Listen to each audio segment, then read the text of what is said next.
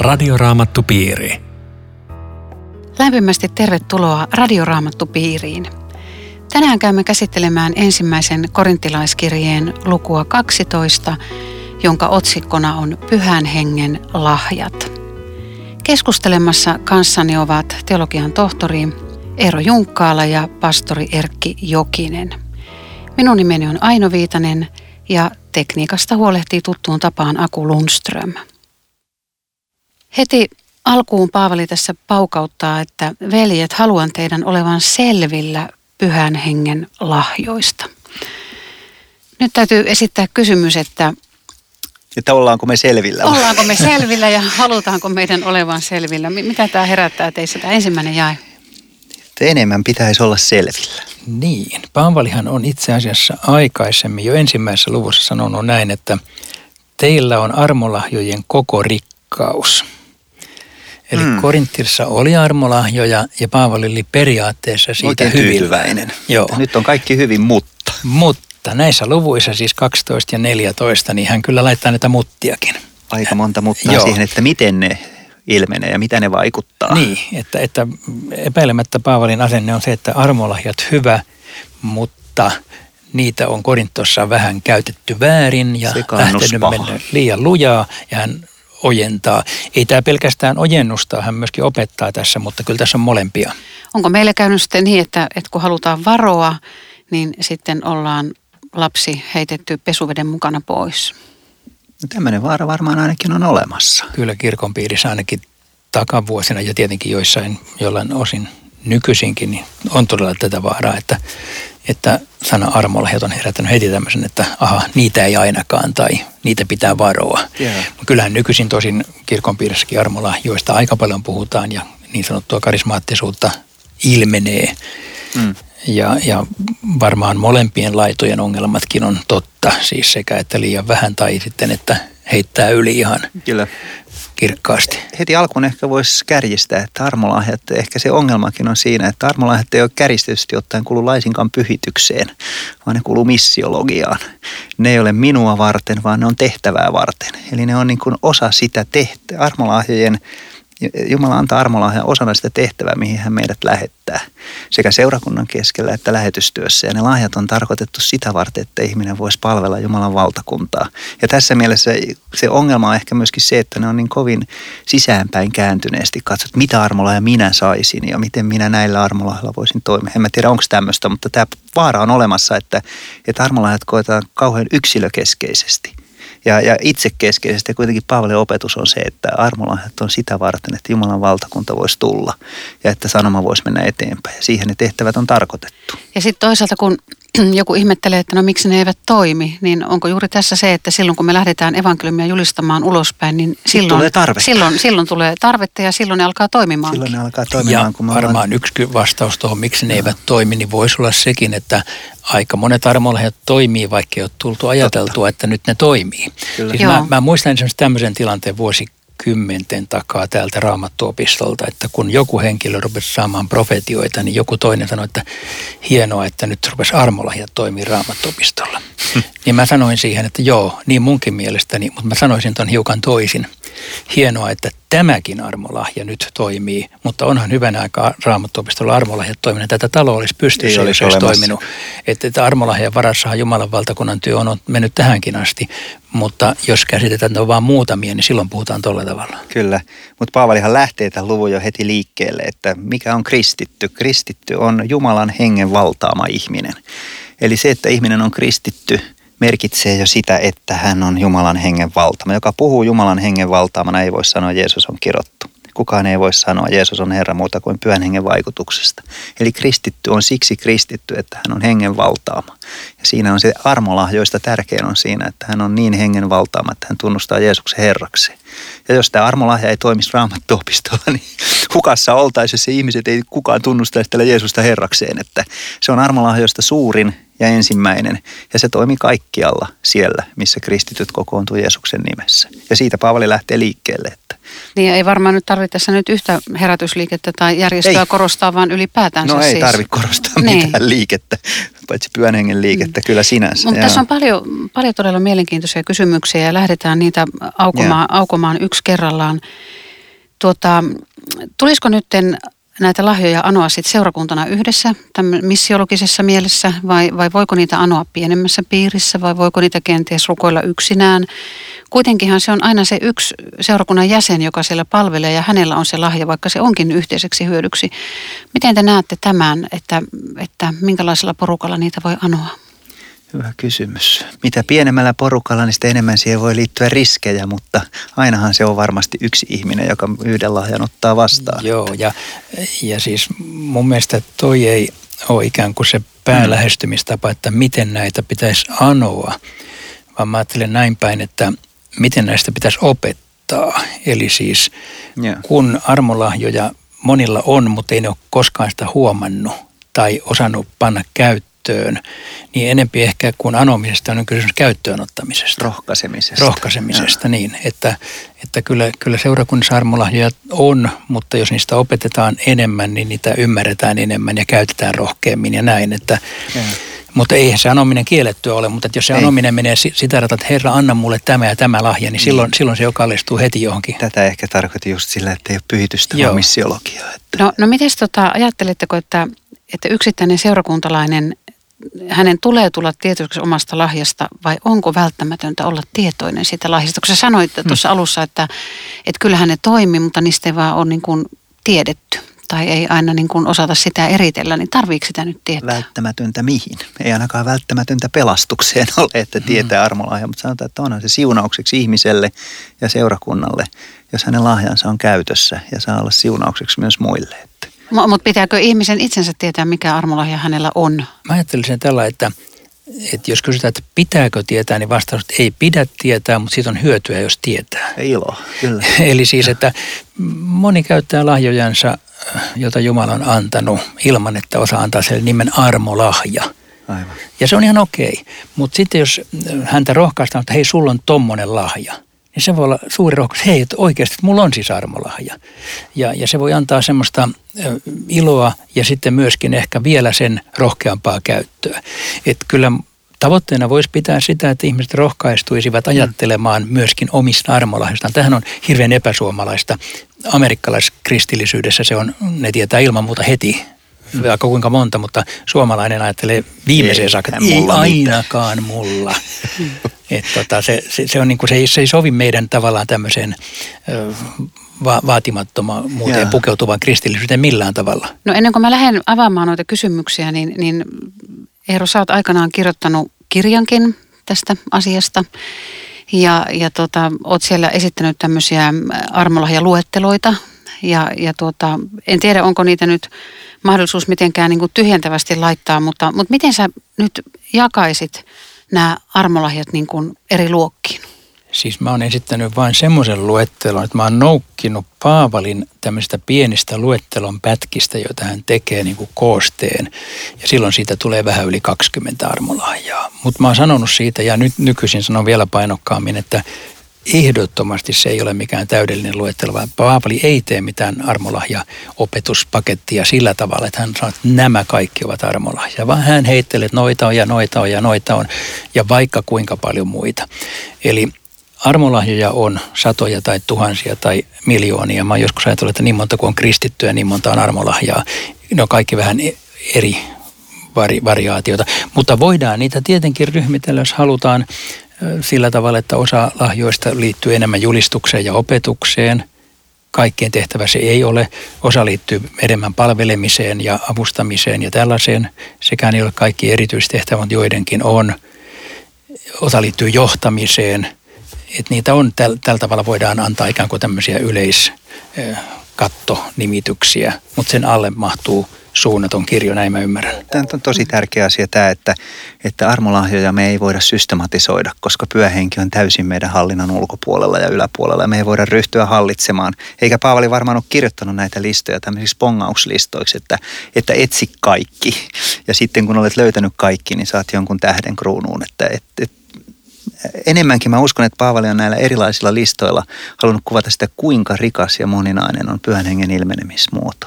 Ja kuinka rikas on Jumalan hengen kattaus kristittyjen keskuudesta. Miten erilaisia lahjoja henki voi tuoda ja miten erilaisia lahjoja hän voi antaa käyttöön, jotta Kristuksen nimi tulisi kirkastetuksi. Ja kun niiden nimi on vielä armolahja. Armo on lahjaa ja lahja on lahjaa, niin se on melkein kuin tautologia, että ne on lahjalahjoja. Joo, ja jakeessa 4, 5 ja 6 sanotaan monenlaisia, monenlaisia, monenlaisia. Että se on siis todella monenlaisia. Sitä jo selviää.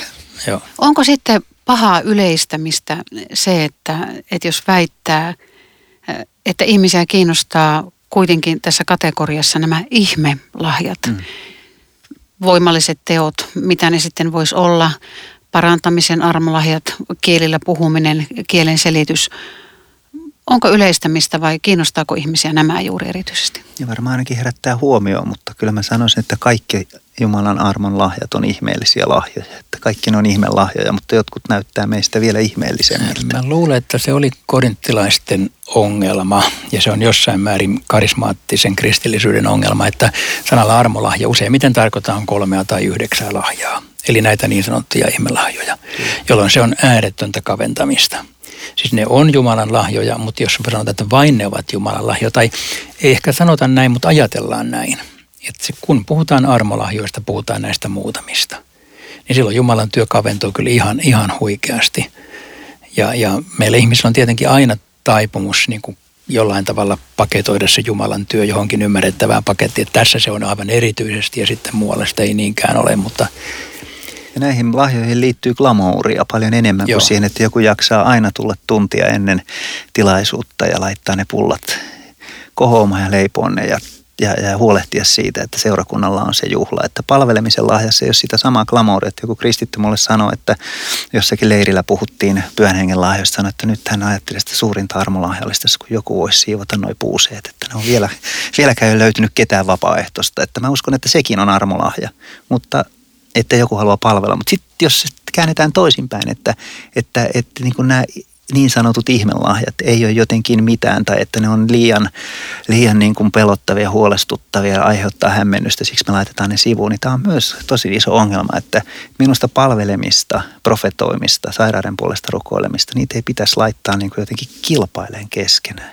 jotenkin niin kuin laittaa toisiaan vastaan, että eihän pyhä henki vaikuta itse itseään vastaan. Ei, ei. Ja toisaalla sitten kuitenkin, mitä Paavali tarkoittaa sillä, että pyrkikää osallisiksi parhaimmista. Mm. Hän, hän kuitenkin sanoo, että, että on, niitä, on niitä parempia. Niin, voisin tuohon kuitenkin puuttua. Se on jakessa 31, tavoitelkaa kaikkein arvokkaimpia lahjoja. Kyllä. Mä oon ajatellut tämän aikaisemmin näin, että Paavali ei siis voi laittaa armolahja paremmuusjärjestykseen ei. niin, että meidän pitäisi niitä yläpään lahjoja kaikkien tavoitella. Sehän olisi ihan älytöntä siis Paavalin opetuksenkin mukaan, vaan mä ajatellut näin, että se parhain armolahja mulle on se, mikä Jumala on mulle tarkoittanut. Se, se, ei, voi, se ei voi olla mikään muu. Mutta nyt tähän tuli vähän uutta valoa. Sanoisin vielä ennen kuin okay. tuohon, niin sen verran, että, että tämän jakeen 31 ongelma on pikkasen siinä, että tässä on lukuraja – tämä, tämä numero 13 ja, ja mä oon itselleni tulostanut tämän, tämän tuolta nettiraamatusta niin, että mä oon ottanut ton lukurajan kokonaan pois ja tehnyt tämän 12 ja 13 yhtenäiseksi. Ja se on kuulkaa se on aika vallankumouksena ajatus yhtäkkiä, että, että Paavali kun hän sanoi, että tavoitelkaa kaikkien arvokkaimpia armolahja, ja nyt minä osoitan teille verrattoman tien. Suurin niistä on rakkaus. Eli hän viittaa tässä aivan suoraan, että kaikkein arvokkaimpien arvolahjojen tavoittelu liittyy siihen, että meidän sydämessä on rakkaus, joka saa kaikki lahjat hehkumaan. Ja, ja ongelma on se, että e, siis meidän lukutottumusten kannalta, että, että, että me otetaan tuo lukuraja tuossa, joka on siis myöhempien aikojen siihen lisääminen. Me otetaan se niin tosissamme, että, että me nähdään nämä luvut jotenkin erillään. Ja nyt Paavali juuri opettaa tästä arvokkaimmasta lahjasta tässä, tässä luvussa, luvussa 13. Ja Joo. se on nimenomaan se rakkaus. To, toi on toi on erittäin hyvä näkökulma ja Paavali varmaan tällä viimeisen jakeen viimeisellä puoliskolla viittaa tuohon seuraavaan. Kyllä. Mutta nyt on mielenkiintoinen Joo. näkökulma tuli tämmöisessä äskettäisessä tutkimuksessa tästä luvusta, että toi tavoitelkaa kaikkein arvokkaimpia lahjoja saattaisi olla tämmöinen Paavalin retorinen heitto, että te vielä yritätte tavoitella vain joitakin lahjoja, mutta koittakaa tajuta, että on niitä muitakin. Siis, että hän ikään kuin hiukan pilkkaisi näitä, että teillä on tämmöinen ihmeellinen pyrkimys, mutta koittakaa tajuta, että koko skaala on tärkeä. Koska hän tässä edelläkin, edelläkin luettelee, eihän kaikki ole apostoleita, ei kaikki ole profettoja ja niin edelleen. Eli se kuuluisi niin kuin tähän sarjaan, että älkää ruvetko nyt tavoittelemaan. Tavoitelkaa armolaheen koko rikkautta, niinkö? Niin. Ja, ja tämä tietenkin, tämä selitys, mä en nyt ole varma, onko tämä oikea selitys, mutta se on mahdollinen selitys, kun se niin kuin alkutekstistä avautuu tällä tavalla, että se ehkä kuuluu tähän sarjaan, että tämä on vaan, tämä on teidän idea, mutta älkää ruvetko etsimään jotain parhaimpia, vaan etsikää kaikkia. Just, just etsikää kaikkea ja ottakaa vastaan se, Koska mikä kullekin on edellä sanoo, että ne, jotka Joo. on vähäpätöisimpiä, ne on tärkeitä. Aivan. Se on vastaan tätä. Se on vastaan tätä, että olisi jotakin yksi suuri ja ihmeellinen, jota kaikkien pitäisi tavoitella. Tämä on Radioraamattu Piiri. Ohjelman tarjoaa Suomen raamattuopisto. www.radioraamattupiiri.fi Jatkamme keskustelua ensimmäisen korintilaiskirjeen luvusta 12. Pyhän hengen lahjat on mielenkiintoinen aihe ja, ja kuulijoilla on varmasti monia kysymyksiä tähän liittyen. Me tuossa todettiin jo, että, että on hyvä, jos lahjoista on tietoinen, mutta se ei ole välttämätöntä. On hyvä anoa koko armolahjojen koko kir- kirjoa, koko rikkautta koko seurakunnalle ja nimenomaan tämmöinen missiologinen näky edellä, että, että tavoittamiseen liittyviä asioita. No sitten semmoinen kysymys, että, että voitteko kertoa jonkun käytännön esimerkin teidän elämästä, jossa viisauden tai tiedon sanat ovat toimineet ja mitä ymmärrätte sillä armolahjalla ja miten se siinä tilanteessa on niin kuin auttanut teitä? Ihan tämmöinen käytännön konkreettinen esimerkki. Ensinnäkin aika mielenkiintoista on se, että, että jakaa viisautta ja jakaa tietoa on vähän niin kuin eri lahja. Ne vaikuttaa sama pyhä henki, mutta viisauden lahja ja tiedon lahja on vähän eri asia. Ja kyllä se varmaan elämässäkin näin on, että, että, että viisaan ihmisen ei välttämättä tarvitse tietää paljon. Tai me voidaan kokea joku ihminen hyvin viisaaksi, vaikka hänellä ei olisi mitään koulusivistystä kovin laajasti tai muutenkaan. Että tieto ja viisaus ei välttämättä ole aina niin kuin linkittynyt täysin yhteen. Että Jumala voi antaa syvää viisautta ihmiselle, jolla ei sitä oppineisuutta välttämättä ole niin paljon. Ja sitten mä ajattelen, että nämä nimikkeet sisältää jälleen valtavan paljon erilaisia mahdollisuuksia, miten tämä lahja on käytössä. Että joku tilanne voi olla tällainen, että sä kävelet kadulla ja joku tulee juttelemaan sun kanssa ja haastaa sun uskovaisuutesi jollain tavalla, että hei, mikä uskovainen sä luulet olevasi. Ja sit sä sanot jotain ja, ja sit sä jälkeenpäin ehkä mieltä, että oho, miten mä osasinkaan noin sanoa. Siis ikään kuin saa sanat siihen tilanteeseen ilman, että sä olit mitenkään valmistautunut. Se voi olla sitä. Tai se voi olla sitä, että tulee keskustelu, jossa sä oot enemmän tai vähemmän sieluhoitajan roolissa ja sä et löydä mitään sanoja ja sä rukoilet, Jumala, anna mulle nyt joku oikeat sanat. Ja sitten sä sanot jotain ja toinen sanoo, että nyt mä sain vastauksen. Joo, siis se, se voi olla tätä. Tai, tai sitten se voi olla sitä, että sä oot niin kuin jossain no, me, meikäläisten tilanteessa, opetustilanteessa tai julistustilanteessa ja sanot jotain ja jälkeenpäin ihminen tulee sanomaan, että hei, sä sanoit just sen sanan, mitä mä tänään tarvitsin. Mä luulen, että kaikki nämä voi kuulua tähän, tähän ja, ja semmoisia kokemuksia kyllä ihmisillä on että saa jonkun sanan, joka siihen tilanteessa on oikea sana, jota mä en keksinyt itse tai pyhä henki vaikutti, että tuli siihen. Joo, vaikka just jossain tilanteessa, jossa puhuu ihmisen kanssa ja tuntuu, että on aivan niin kuin, hän on umpikujassa ja itsekin on umpikujassa ja, ja, ja sitten avautuu joku sana, joka itsestäkin tuntuu vähän hepposelta niin ison asian kanssa ja silloin siitä sanasta juuri avautuu sille ihmiselle joku sellainen mahdollisuus niin kuin mennä eteenpäin sen oman ajatuksensa kanssa tai muuten, niin siinä kokee, että nyt tämä täytyy olla Jumalan antama lahja tähän tilanteeseen. Tiedon tai viisauden sana, joka ei ole mun viisauttani eikä ole mun tietooni, mutta on tälle ihmiselle tarkoitettu. Ja siinä on vielä se, että nämä lahjathan osittain tai aika monet lahjat liittyy meidän niin sanottuihin luonnonlahjoihimme. Kaikki ei liity, mutta ne voi liittyä.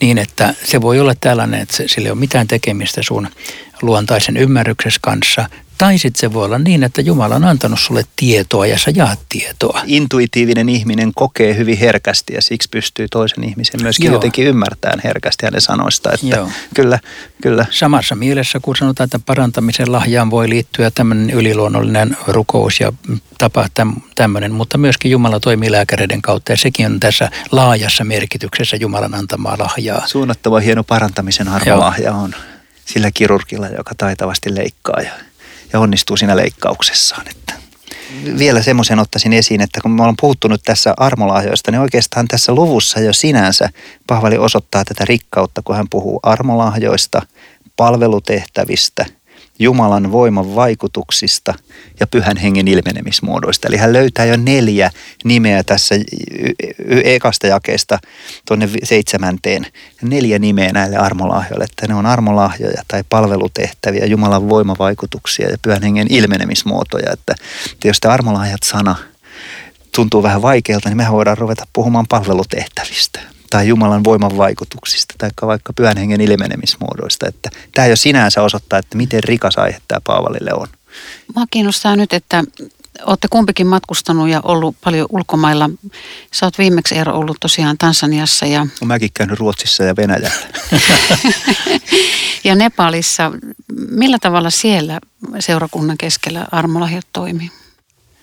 Ei ne paljon poikkea meikäläistä kuvioista, vaikka kulttuurit ja tietenkin ilmenemismuodot on erilaisia, mutta Tansaniassa nyt viimeksi puhuttiin siitä, että siellä on myöskin aika paljon tällaista ylilyövää karismaattisuutta tällä hetkellä. Siis afrikkalainen kristillisyys, kun se kohtaa tämän, niin se saattaa innostua niin, että siellä jossakin ne, ne koheltaa ihan mahdottomasti näiden lahjojen kanssa niin, että jotkut ottaa siihen etäisyyttä. Mutta toisaalta voidaan sanoa, että sellainen raittiin sorttinen armolahjojen käyttö on – luultavasti ehkä vähän yleisempää tai niin kuin lähempänä semmoista kristillisyyttä, joka on nuorta kristillisyyttä, niin kuin näissä molemmissa maissa on. Että sanotaan, kun mä kysyin afrikkalaisilta luterilaisilta papeilta, että ajatteko te riivaajia ulos, niin että totta kai silloin kun tarvitaan. Mutta että ei, ne, ei ne myöskään sitä hirveästi sitten sano, että joissain yhteyksissä, joissain kokouksissa puhujat ajaa niitä koko ajan ulos joka paikasta ja siinä mennään ihan pihalle. Mm. Mutta että se on niin kuin normaalia käytäntöä. Totta kai ja sairaiden puolesta rukoillaan Nepalissa Jumalanpaloksen jälkeen usein porukka tulee siihen puhujan eteen, että hei rukoilitse meidän puolesta, meidän sairauksien puolesta. Ja siinä aina rukoillaan, että paranee vaikka kuin paljon. Että kyllä sitä tapahtuu siellä. Ja se on raittiissa muodossa ihan normaalia arkea, mutta sitten siellä on sitä ylilyöntiä, kyllä, kyllä siihenkin törmää. Sanoit tosi hyvin, että on raittiisti normaalia arkea, että kun Paavali tässä jakeessa 28 kuvaa seurakuntaa, niin hän puhuu siitä niin kuin aivan itsestään siellä, että no tällainenhan niin kuin tiedätte, niin seurakunta on, että Jumala on seurakunnassa asettanut jotkut apostoliksi, toiset profeetoiksi, jotkut opettajiksi. Muutamilla on voima tehdä ihmeitä, toisilla on parantamisen lahja, toisilla on kyky auttaa muita, toisilla johtajana, toisilla puhua kieliä. Mutta tänähän te tiedättekin, tämähän on nyt ihan normaalia seurakuntaelämää. Niin, niin tällä kohtaa herää sellainen ajatus, että tota, miten meille on käynyt? Että, että tota, meillä on niin kuin ainakin tämän jakeen edessä syytä rukoilla ja kysyä, että mitä Jumala haluaisi meille antaa. Sellaista. Ja, ja vieläkö tänä aikana esimerkiksi apostolin, siis tämmöinen tehtävä kuin apostolin tehtävä tai profeetan tehtävä, niin vieläkö nämä toimii vai onko ne vaan ollut alkukirkon aikaisia tehtäviä. Mitä te tästä ajattelette? En näkisi mitään syytä, mitään raamatujakeita rajata vain alkuseurakuntaa koskeviksi. Että... Vaikka osittain on nimityskysymyksistä niin. kysymys, eli usein on ajatella, että tämä apostolius sanan ö, alkuperäisessä merkityksessä on lakannut, mutta ja. että se jatkuu kirkon, tehtävä kirkon tehtäväjaossa edelleenkin. No mikä, ja, mikä vastaa nyt sitä apostolin ja, tehtävää? No seurakunnan paimen tai johtaja voisi... Jopa piispa tai... Niin. Apostolit oli myöskin niitä, jotka antoi henkensä uskonsa edestä käytännössä jokainen, että ne oli myöskin useimmat marttyyrejä, että, että se on tämmöinenkin kutsumus. Profeetallisuudestaan tulee paljon enemmän luvussa 14, mutta että yeah. siis profeetallisuuttahan on ja tarvitaan ehdottomasti seurakunnassa. Ja kasvavassa määrin Joo. Tän, tämän ajan keskellä, mutta Joo. mua jotenkin sykähdyttää tämä Paavalin kuva – millainen nyt on tämmöinen perusseurakunta, niin kuin teilläkin siellä. Että se on tämän näköinen, että teillä on siellä näitä lahjoja, näitä kykyjä, näitä voimia ja, ja näitä lahjoja, mutta käyttäkää niitä järjestyksessä raittiisti ja toisianne rakentaen. Että tämä on kyllä semmoinen vähän herättelevä, herättelevä kuva. Tuosta Afrikasta tuli mieleen, mun eräs ystävä opiskeli siellä jonkun aikaa ja kun hän tuli takaisin, niin hän totesi näin, että että Suomessa kristityt sanoo näin, että koska minä olen, niin me olemme, mutta Afrikassa taas sanotaan, että koska me olemme, minä olen. Että Afrikassa jotenkin se lähtee siitä yhteisöllisyydestä ja, ja juuri siitä ulospäin suuntautumista. Joo, anteeksi. Niin. Kerro vaan. Niin, että venäjän kielen peruspronomini on me. Ja, ja siitä me-sanasta hajoaa monta minä, mutta meidän peruspronomini on minä, jotka yhdessä muodostaa lopulta yhden me. Mutta tota, lähtökohta venäjän kielessä rakentuu, että lähdetään liikkeelle siitä, että me on monta minä. Ja me lähdetään siitä, että kun on monta minä yhdessä, niin sitten tulee lopulta me, jos tulee. Mielenkiintoista, koska Joo. melkein kaikki muut kulttuurit, paitsi meidän länsimaalainen, on tämmöisiä yhteisöllisiä kulttuureita. Ja, joo, ja, ja Paavali elää siinä kulttuurissa. Et siinäkin mielessä meidän on joskus aika vaikea ymmärtää, että missä, missä täällä oikein mennään, kun tämä on, se yhteisöllinen maailma, mistä Raamattu puhuu. Hmm. Ja sen takia on hyvä käydä Venäjällä tai, tai Afrikassa näkemässä, että ahaa, tämä, tämä yhteisö muodostaa sinne Jumalan seurakunnan ja, ja yksilö ei ole niin, niin tärkeä siinä mielessä, vaikka tietenkin jokainen yksilö ja. sitten on Jumalan edessä. Musta oli aika hauska nuorten illassa. Meitä oli semmoinen 15 venäjänkielistä nuorta, nuorten illassa ja sinne tuli yksi nuori vielä sitten lisää vähän myöhemmin ja hän oli matkalla ostanut suklaalevyn. Niin hänen jotenkin se sellainen niin kuin tutkakatseensa laski automaattisesti sisään tullessa monta ihmistä siellä on ja sormet jakoi sen suklaalevyn tasan niin moneen palaan, kun siellä oli ihmisiä. Ja sitten hän jakoi sen ja kaikki tapahtui niin, että ei kukaan niin kuin oikeastaan kiinnittänyt siihen mitään muuta huomioon, että kiitti. Mutta se tapahtui aivan automaattisesti. Hän jakoi sen tasan niin moneen palaan, kun oli väkeä paikalla. Ja, ja se on niin, niin luonnollinen Kato tapa, että mäkään kiinnittänyt siihen mitään huomioon, niin jälkeenpäin rupesin. Mä olisin syönyt ekaksi puolet. Ja niin ilman muuta mä olisin matkalla syönyt sen levyn, että ei tarvitse jakaa. Tarvitse jakaa sitä hyvästä suklaalevystä niin, kuin, niin hän sai yhden palan vain siitä 16 Joo. osasta. Että, mutta se on se tapa tavallaan myös, joka tulee sitten tuossa myös vahvasti esiin Paavalin kuvassa seurakunnasta ruumiin jäseninä, että seurakunta on yksi yhtenäinen, kokonainen ja ehjä ruumis ja meidät on kastettu ruumiiksi. Kaikki kastetut kuuluu siihen ruumiiseen ja jokaisella oma paikkansa, että, että jaettaisiin kaikki suklaalevyt tasa. Joo, mulle tämä ruumiskuva on ruvennut puhua maailmalla semmoista kieltä, että että siis se on maailmanlaaja Kristuksen ruumis myös. Tietenkin se on paikallinenkin seurakunta, mutta niin, että joku kirkko on ja. toisenlainen ja toinen kirkko on toisenlainen ja ne tarvii toisiansa. Siis maailmalla ja mm. Kristuksen kirkko tarvii toisiansa, jotta me yhdessä muodostettaisiin todellinen Kristuksen ruumis. Se erilaisuus pitää sallia myöskin kirkkojen sisällä, jolloin ne palvelee niin kuin sillä erilaisuudella. Ja me vanhat kirkot tarvii nuoria kirkkoja, nuoret tarvii vanhoja kirkkoja on toi ihan toi sama kokemus. Ja tämä ajatus myöskin tulee tästä luvusta jotenkin, että yhden seurakunnan muoto on koko Kristuksen kirkon muoto, että kun yksi seurakunta kokoontuu erilaisista jäsenistä, jotka sietävätkin toistensa erilaisuutta ja rakentuu siinä, niin sellaisen pitäisi olla myös Kristuksen kirkon maailmanlaajuisesti, sietää erilaisuutta ja rakentua myös siitä erilaisuudesta. Tietysti jokainen kristitty on itsessään Jumalan lahja seurakunnalle, mutta ehkä meidän on vaikea ajatella näin itsestä Nähdä suomalaisena. Hmm. Radioraamattupiiri. Tässä oli kaikki tällä kerralla. Kiitos mukanaolosta. Monia kysymyksiä ja, ja mielenkiintoisia näkökulmia tästä aiheesta jäi nyt puhumatta, mutta voitte jatkaa keskustelua oman joukon voimin. Rukoilemme yhdessä. Kiitos Jeesus siitä, että sinä olet meidän kaikkien pelastaja ja vapahtaja. Johdata meitä pyhän henkesi kautta niin, että ilosanoma voisi tavoittaa meidän oman sydämemme ja, ja läheisemme. Anna sinä meille kaikille, meidän seurakunnille ja meidän yhteisöille, pyhän henkesi kaikki lahjat kaikessa rikkaudessaan, kun me evankelioimme ja lähdemme liikkeelle. Auta sinä meitä tahtosi mukaan. Amen. Radioraamattupiiri. www.radioraamattupiiri.fi